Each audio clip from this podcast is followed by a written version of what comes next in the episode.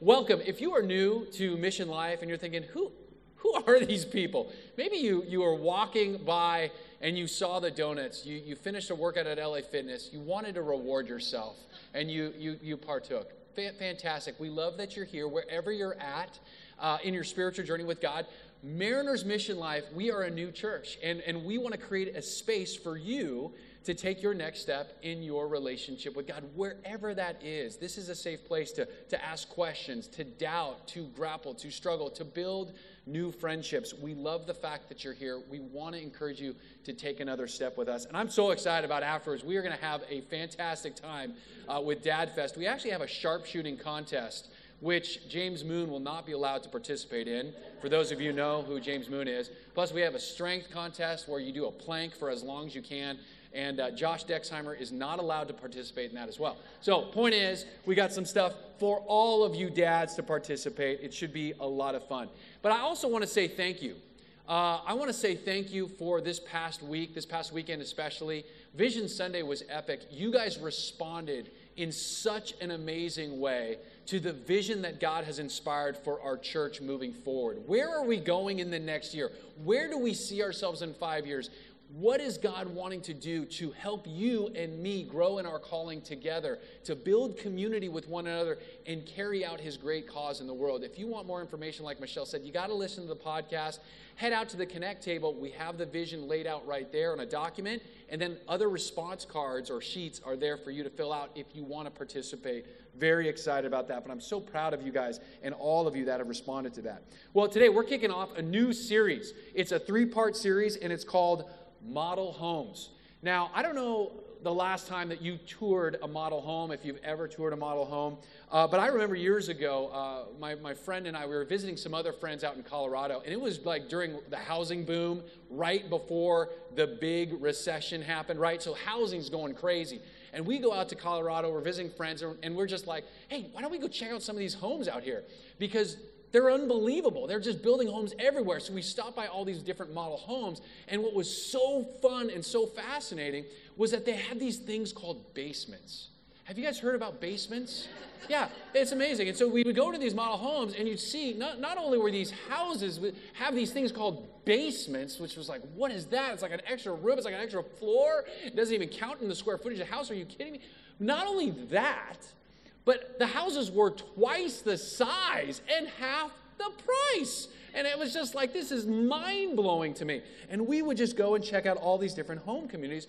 What on earth? Why would we do that? Because when we go into a model home, you see the ideal right? When you walk into a model home, you just start to imagine yourself, your family, your friends hanging out. You're looking at all the things, the designer paint, the furnishings. You're like, man, my life would get a serious upgrade if I had this model home, right? We think it's going to make our lives so much better if we have this model home. Now, here's what's interesting. In a similar way, when it comes to our relationship with God, He actually has a model home in mind for us. He has an ideal for each and every one of us to thrive as a part of His ideal family. God has a model home in mind for you, and it's in a vibrant relationship with God to dwell in His midst. And how that happens is He is filling up our hearts with His amazing presence and His love. God, for whatever you think about God, wherever you're coming from on your spiritual journey with God, God actually desires to dwell in your midst. He loves you so much. He wants the best for you. He wants you to thrive. He wants you to have this ideal experience as being a part of His family. Now, the problem is, most people don't believe this. In fact, if you were to consider some of the, the seasons in your own life, or even think of friends and family members of yours, or neighbors or coworkers, when they think about God, they've got all kinds of ideas about God. We, we hear out in culture that God is a higher being, he, He's some sort of an impersonal force that's out there, or He's out to get us. We have all of these views about who God is that cause us to resist and disbelieve this reality about God. And one of the things we're going to do over the next couple weeks is we are going to dispel some of those myths. We want to understand the true nature of God. In fact, we are going to spend the next three weeks looking at God's triune nature, the Trinity. God as Father, God as Son, and God as Holy Spirit. Now, for some of us, this is really weird because the word Trinity is actually a word that we don't even find in the Bible. But it actually reflects what we see all throughout the Bible. The word describes the fact that God is not only one, but somehow in our finite minds, He's three in one. And we're going to look at that in a little bit more detail. And we're going to realize that the more we understand the true nature of God, it actually has the power to change every aspect of our life. So notice here in this, this one verse, very famous verse in Genesis 1:26. If you're new to the Bible, that's fantastic. Take a look at your bulletin up on the screen. Very famous verse that talks about this. Then God said, "Let us make man in our image, according to our likeness." Many believe from the very beginning of the Bible that this actually reflects this concept where God is three in one. Notice, let us make man in our image according to our likeness. God, from the very beginning, had you in mind to create you as a representative, as a reflection of his good character and his love and rule in this world. Now, this past weekend, my daughter Phoebe June just turned four years old. And one of the things that my uh, wife and I decided to do, aside from filling her stomach with lots of dairy and sugar, was to take her to a store called Build a Bear. Have you guys heard of Build a Bear? Oh, yes. Oh, yes. Absolutely. And so my wife decides we're going to go take Phoebe June to Build a Bear. Now, at Build a Bear, what you do is you pick out whatever stuffed animal you want. Usually it's a teddy bear, but they've got all kinds of things. You pick out the one that you want and you get it with its own little heart. You like literally place their heart inside of the bear, and then you get it stuffed, and then you you name it. You create literally a birth certificate for this thing. Then you start to pick out clothes. And what on earth is happening in the midst of this is our, our daughter is literally building a bear in her own image. Okay? So this is exactly right. So she's got the rainbow. She gets picks out the rainbow teddy bear. It's all fluffy and cushy. We, we find out how much stuffing she wants in there to squeeze, you know, how cozy and comfy. And then she names it. The name is Rose, by the way. All right? The teddy bear's name is Rose. And, um, and, and she was just delighted in this. In a very similar way, this is what God does with us. From the very beginning, He said, I'm going to create humanity in my image, in my likeness, to demonstrate my good rule and love throughout the world. Why? Did God need a family? No. He already existed as a triune God with a heavenly host. He just wanted to create us because He loves us in the overflow of His love. And so, as difficult as this idea of the Trinity is to grasp, one of the things that's really um, interesting about as you start to look throughout the Bible is you start to see how God shows up in different ways at different times, but is the same person. So at other times in the Bible, you'll find he shows up by the Spirit of God. And other times in the New Testament, you see him show up as the Son of God. And later, we find Jesus himself, after he's died on a cross, he's risen from the dead, and he commands his disciples. What does he say? We talked about it last week. Go and make disciples of all nations, baptizing them in the name of the Father, the Son, and the Holy Spirit. Wow. This is really important for us to understand. And so, as interesting as it is, this whole idea of the Trinity, it might even seem like a contradiction. God is one in three persons. Now, one illustration of this that has often been used is water. In nature, we find that water actually is a liquid, but also when it's frozen, it's ice. And in other times, it can be steam or vapor. It's not a perfect analogy, but it's an illustration of that being a similar concept. But when we study the nature of God, we are going to see how great God actually is. And as we see his greatness in his character, my hope is this is that we would be drawn to our heavenly Father and we would not be deterred from our heavenly Father. And in this world, with all this kind of confusion about the nature and the character of God, I think it is so appropriate for, day, for us today on Father's Day to talk about that. So, over the next couple weeks, we're going to look at God as Trinity. First, three weeks, two weeks from now, we're going to talk about God as spirit as being our personal guide. The great news is because of who God is as spirit, you have a personal guide when you have God in your life. John 16, 13 says this When the Spirit of truth comes, he will guide you into all the truth. For he will not speak on his own, but he'll speak whatever he hears. He will also declare to you what is to come. Now, if you think of the Bible uh, as a roadmap, and some of us are new to the Bible, but if you think of the Bible as a roadmap to, to life, think of God the Holy Spirit as the one who helps us understand the map. To help have us um, in the moment of our days to recall what the map actually says when we tend to wander off course. This is what our personal guide does. He brings us back into understand how to live by God's truth and by God's love. And the Spirit of God is a gift, and we'll talk about that in a couple weeks. Next, God is also revealed as the Son in Jesus. And as a result of that, what do we have in Jesus? We have a powerful Savior. We have a powerful Savior. Matthew 121. She will give birth to a son, and you are to name him Jesus because he will save his people from their sins. So not only does God, because of who he is, provide us as a personal guide, his spirit, we also, uh, we're going to look at Jesus as the powerful Savior that we have for our lives. Now, if you were to study through the Bible, you would see that the word save there actually has a past tense to it. We've been forgiven of our sins through Jesus, but there's also a present tense to save, to salvation. And then there's even a future tense. And we're going to learn a little bit more on how Jesus actually saves us, past, present, and future, and what that means for our lives. This is the nature of who God is. But today, we're going to look at the fact that we have a God who is a perfect Father. We have a God who is our perfect Father. Galatians 4 6 says, And because you are sons and daughters, God sent the Spirit of His Son into our hearts, crying, Abba, Father, which means daddy in the original language.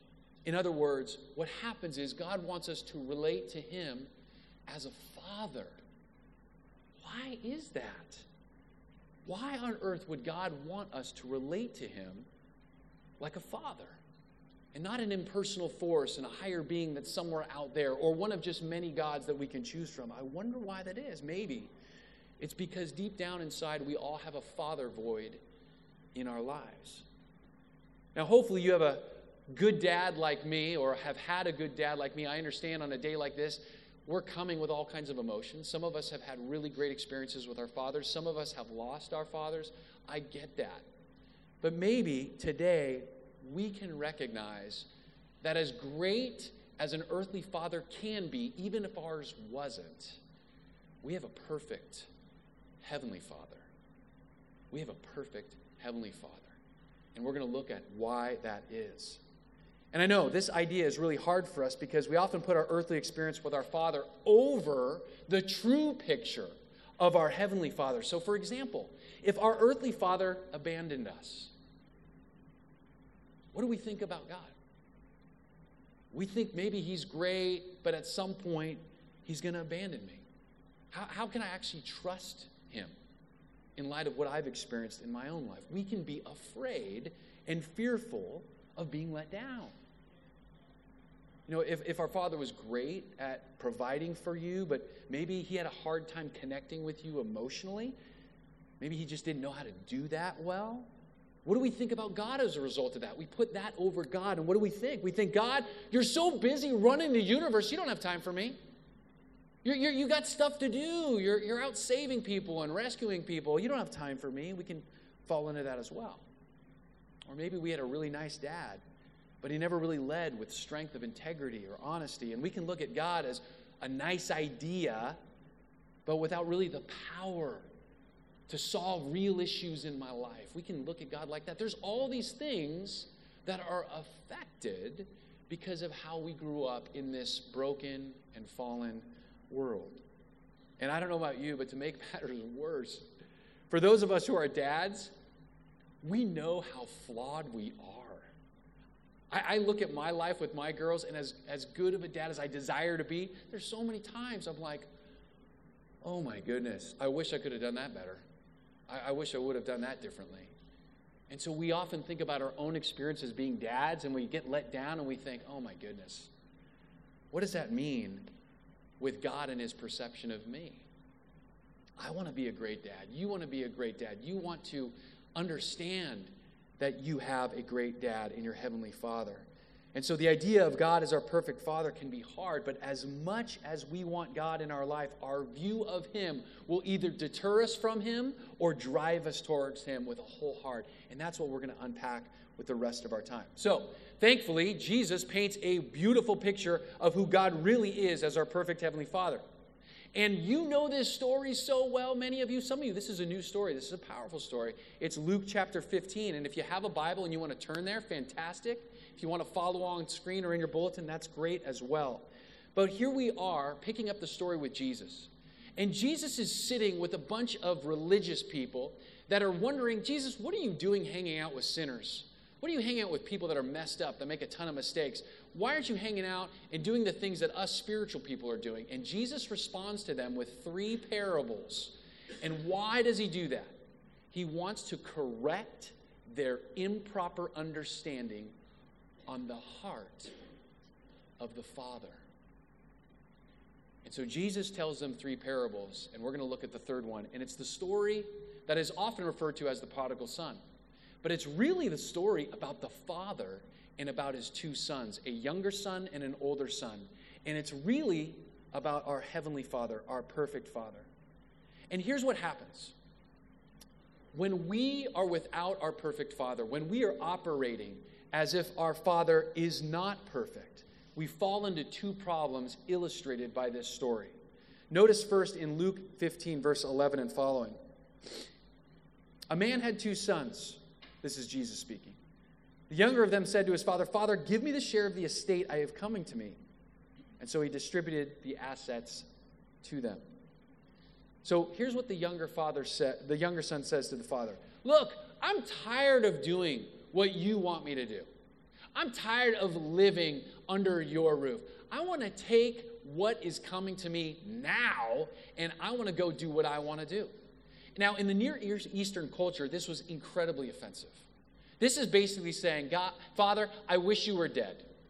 And now, as the younger son, even though I'm not going to get as much as the older son in his inheritance, I want my stuff now.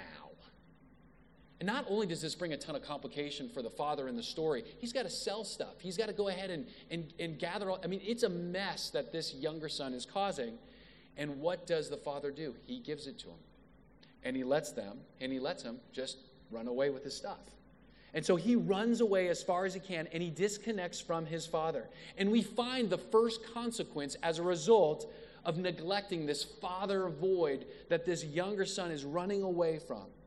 That ultimately, what happens as a consequence is that, of that is we may be living out of balance. When we are disconnected from our perfect Heavenly Father and we start to lean on our own wisdom and our own ways of doing life, we start to live out of control, out of balance, serving our own needs rather than Him. And when we disregard the wisdom that the Father has and we lean on our own understanding, notice what happens to this younger son in verse 13. Not many days later, the younger son gathered together all he had and he traveled to a distant country where he squandered his estate in foolish living. See, he's disconnected from his perfect father. He's living like his father is dead, and he's squandered foolishly all of the resources that he had coming to him. And it didn't take long for things to go south. And I don't know about you, I don't know where you're at with God, but God doesn't want us to live out of a close relationship with Him. He knows that without His wisdom and His love, we're going to rely upon our own abilities and our own strength to do life the way we want to do it.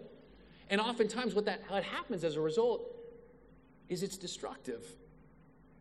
And notice what happens when our father void is unmet. We can be living out of balance. But there's a second problem that can happen, and we can experience both, even at the same time. Is the second problem we can have when we're disconnected from our perfect Father is we might be living full of bitterness. Full of bitterness. And that's what happened to the older son in this story in verse 28. And we'll look at this in a little more detail. But the older brother hasn't run away. The younger son has taken off with, with all of these resources and caused all these problems. And at the end of this story, which we'll see, He comes back. The father throws a party. The older son is ticked. He's like, What? The older son is disconnected from the father as well. Luke 15, 28. Then he became angry and he didn't want to go into the party. So his father came out and pleaded with him. You see, the older son was in close proximity to the father, but he wasn't connected to him. He seemed like he was doing everything right and obeying and following and, and, and being a good, responsible son, but at the end of the day, his heart was disconnected. His heart was not connected to his perfect father. And so, what does this reveal? That his father void wasn't being filled either, even though he was in and around his presence. And I don't know about you, but for some of us, there's, there's some anger in our life, there's some bitterness. There's some things that have happened in our life where we think, God, that's unfair. You know, look at those people over there. Look at how faithful I've been. Look at how obedient I've been. And, and you're willing to forgive those people?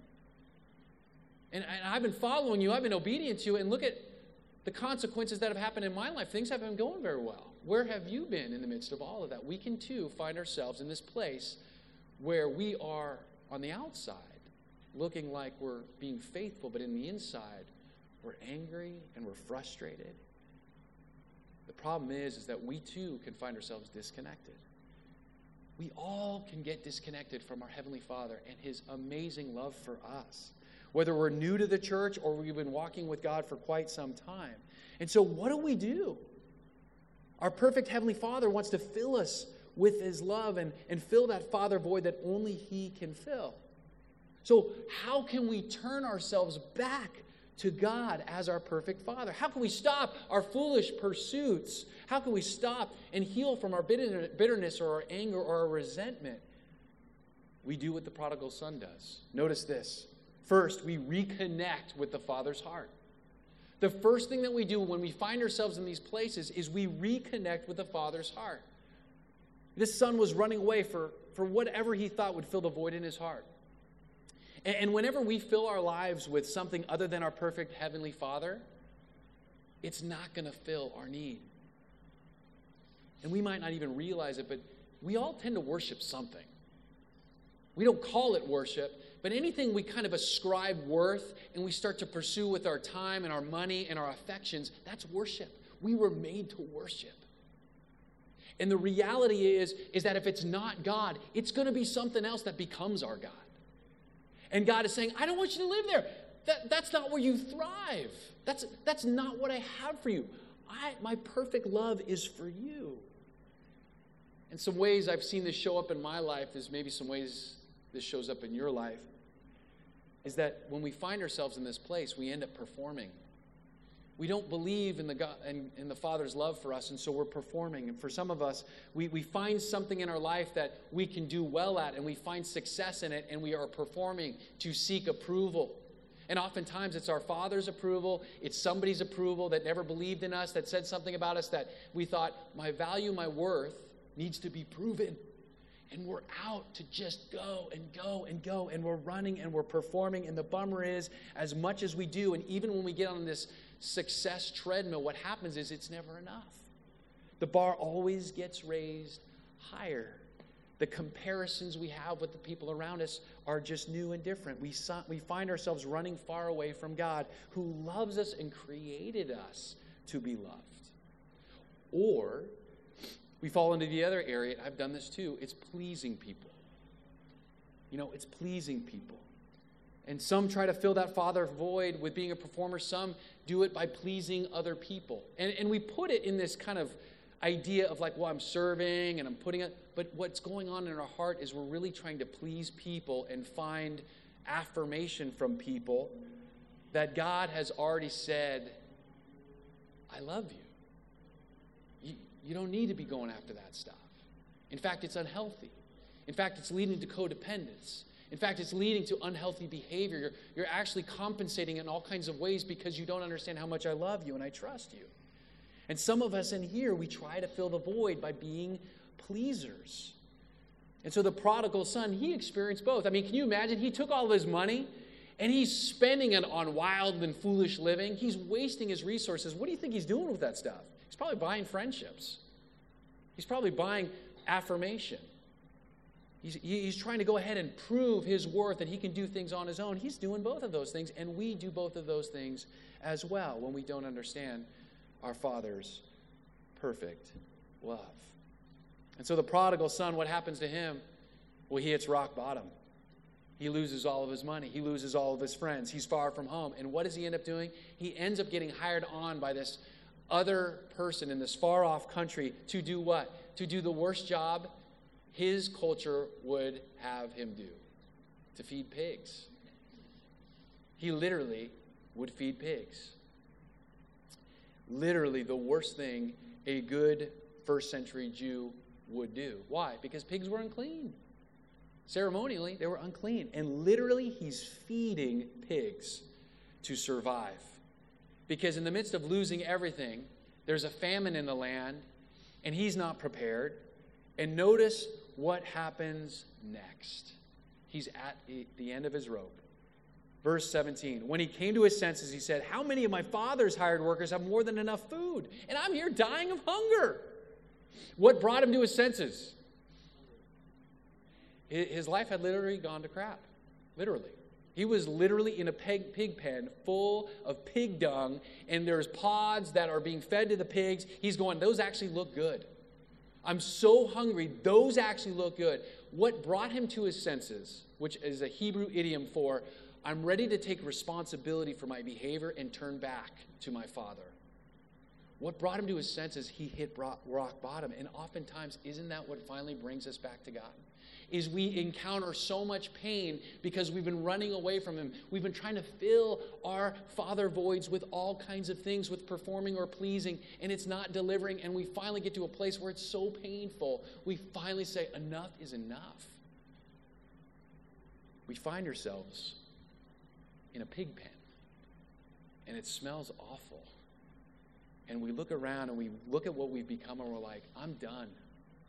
Life has gotten out of balance, it's out of control. I need to turn back. Reconnect with the Father's heart. Reconnect with the Father's heart and who He actually is. And once we stop running and reconnect with our Father's heart, the great news is that we can take the next step. It's to rest in the Father's approval. It's to rest in the Father's approval. So, what happens? The prodigal son, he wakes up, he decides to head home, and he realizes how much he has messed up. And isn't it true? When we are in our most desperate places in need, we have the most clarity. When, when I'm at my ends meet and I finally am open and honest with who I am and the decisions I've made, it's like, okay, fine, I can take my next step. And so, what does he do? He starts to practice a speech. You know, uh, I got to go ahead and, and somehow like apologize to my father. Somehow, maybe I can get a job as one of his servants so at least I can live. And he's practicing, practicing his speech. But notice, even in the midst of him being the son of this father, he doesn't quite have an understanding of his father's character because he's working himself up to say, I got to beat myself up enough in order to present myself to my father so that he will have mercy on me. And isn't that what we do? When we wander away from God, we're running after all these kind of things. Some of us, we realize, okay, I'm done. And we start to do what? We start to beat ourselves up. Man, I just got to beat myself up a lot. And, and once I beat myself up enough, and I'm, I'm, I feel guilty enough, and after a while, finally, okay, now I'll come back. And now, and notice how shocking the father responds to him coming back. Verse 20. So he got up and he went to his father, but while the son was still a long way off, his father saw him and was filled with compassion. He ran, he threw his arms around his neck, and he kissed him. Now, in Near Eastern culture, this was crazy. No father in this culture would ever be caught running. Ever. And, and, you have to imagine this father was in these garments. And, and what you would have to do with all of these garments is you'd have to hike them up. Literally. To run, I mean, it was this very comical sight to see this father figure literally running and galloping towards his son who had squandered and wasted and messed up their whole way of life. And what does the father do? He's galloping towards his son. And it's absolutely ridiculous. You know, the father represents God.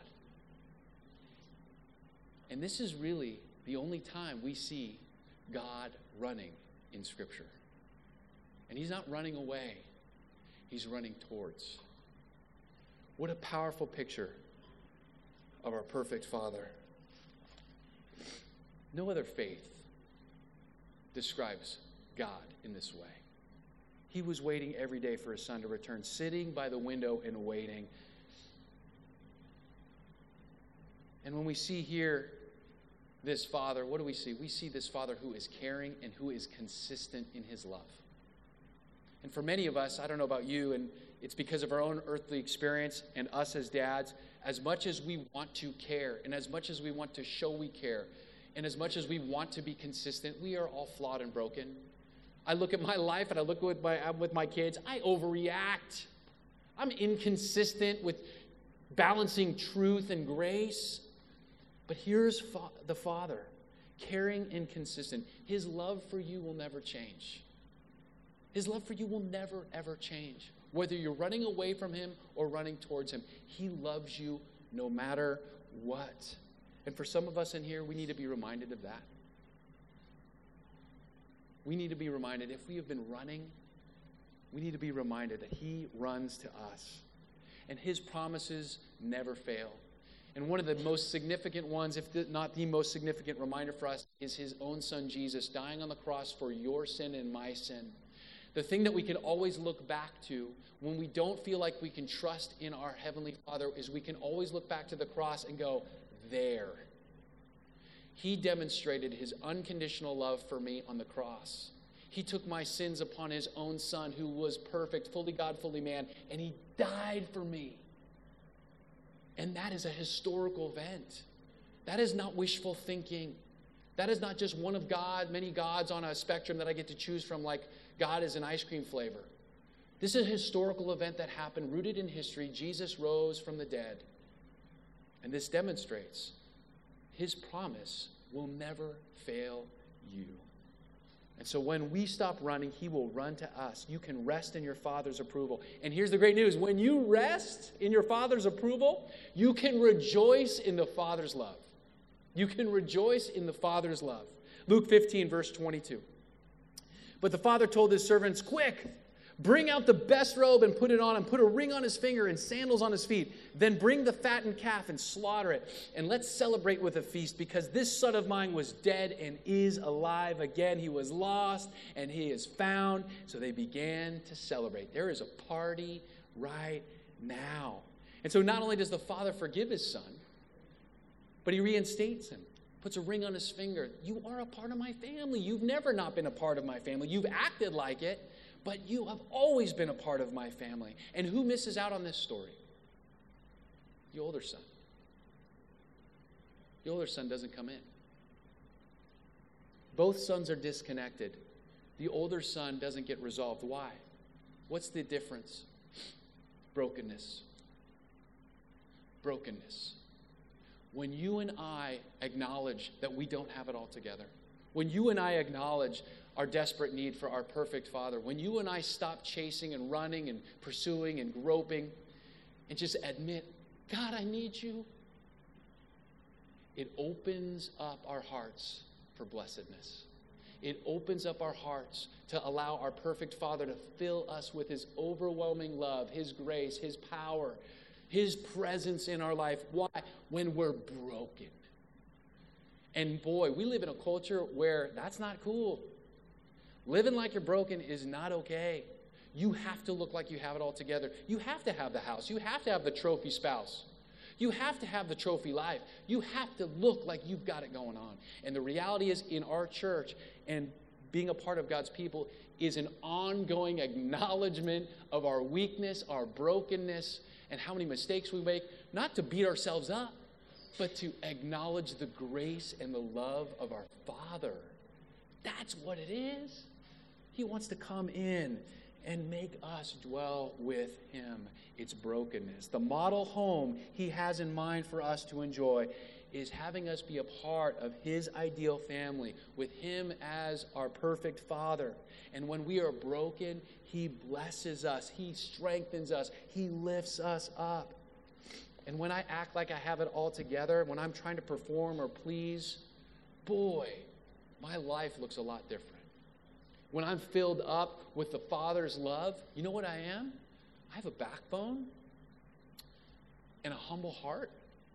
And I'm, wa- I'm willing to love people in all kinds of different ways that I would not have without doing that.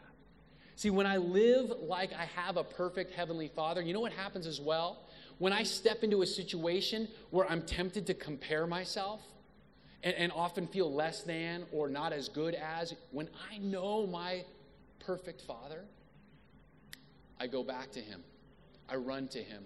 God, I feel really insecure right now. Father, I feel really like I need to earn something. Father, I need your help. I need to be reminded of your. I need your grace. I need, and on suddenly He fills me up. He starts to fill me up, and I start to go, hey, that's cool. And instead of comparing myself to somebody, I can affirm that person in a healthy way. I can acknowledge their gifts and their strengths. I can go ahead and celebrate that person when at first I wanted to compare myself to that person. You see what I'm saying? You see how life changing this can actually be? Is everyone awake? Is everyone hot right now? We're all hot, aren't we?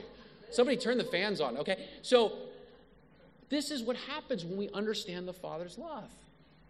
Or, or when we're tempted to seek approval where we're seeking our sense of worth by what that person says about us or that person or how we're good with that person. What happens is this is we run to our perfect heavenly father and we're reminded